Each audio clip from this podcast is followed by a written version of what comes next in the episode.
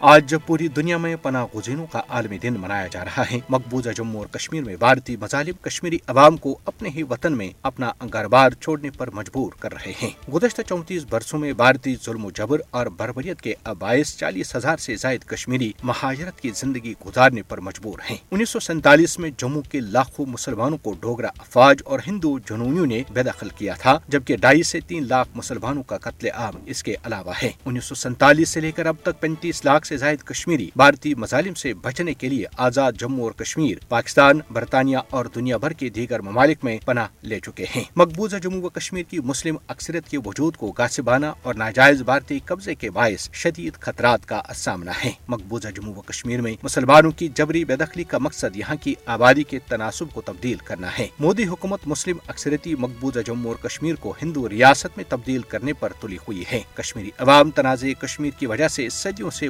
مشکلات کا شکار ہیں۔ تنازع کشمیر کے حل ہونے تک کشمیری مہاجرین اپنے گھروں کو واپس نہیں آ سکتے کیونکہ نہ صرف ان کی جان و مال بلکہ عزت و عصمت بھی بھارتی درندوں کے رحم و کرم پر ہیں۔ ایسے میں پناہ گزینوں کا عالمی دن اس بات کا تقاضا کرتا ہے کہ مسئلہ کشمیر کو اس کے عالمی تناظر یعنی اقوام متحدہ کی منظور شدہ قرار دادوں اور کشمیری عوام کی امنگوں کے مطابق حل کیا جائے تاکہ کشمیری عوام ایک تو اپنے سیاسی مستقبل کا فیصلہ کر سکیں، دوسرا بھارتی مظالم کے نتیجے میں اپنے گھر بار چھوڑنے والے لاکھوں کشمیری اپنے گھروں کو بھی واپس آ سکتے ہیں۔ عالمی برادری بالعموم اور اقوام متحدہ کو بالخصوص مقبوضہ جموں اور کشمیر پر اقوام متحدہ کی قراردادوں پر عمل درآمد کے لیے بھارت پر دباؤ ڈالنا چاہیے تاکہ اس دیرینہ تنازع کو حل کیا جا سکے، جو اب انسانیت کا بھی مسئلہ بن چکا ہے۔ مسئلہ کشمیر کے باعث ہزاروں خاندان کنٹرول لائن کی دونوں جانب آباد ہیں اور یہ منقسم خاندان ایک دوسرے سے ملنے سے بھی قاصر ہیں۔ ہزاروں لوگ ملنے کی حسرت لیے اس دنیا سے جا چکے ہیں۔ کبھی دریا کے دونوں کناروں پر یہ ایک دوسرے کو دیکھ کر آنسو بہاتے ہیں اور ان کی آواز دریا کی بلند لہروں میں دب جاتی ہے۔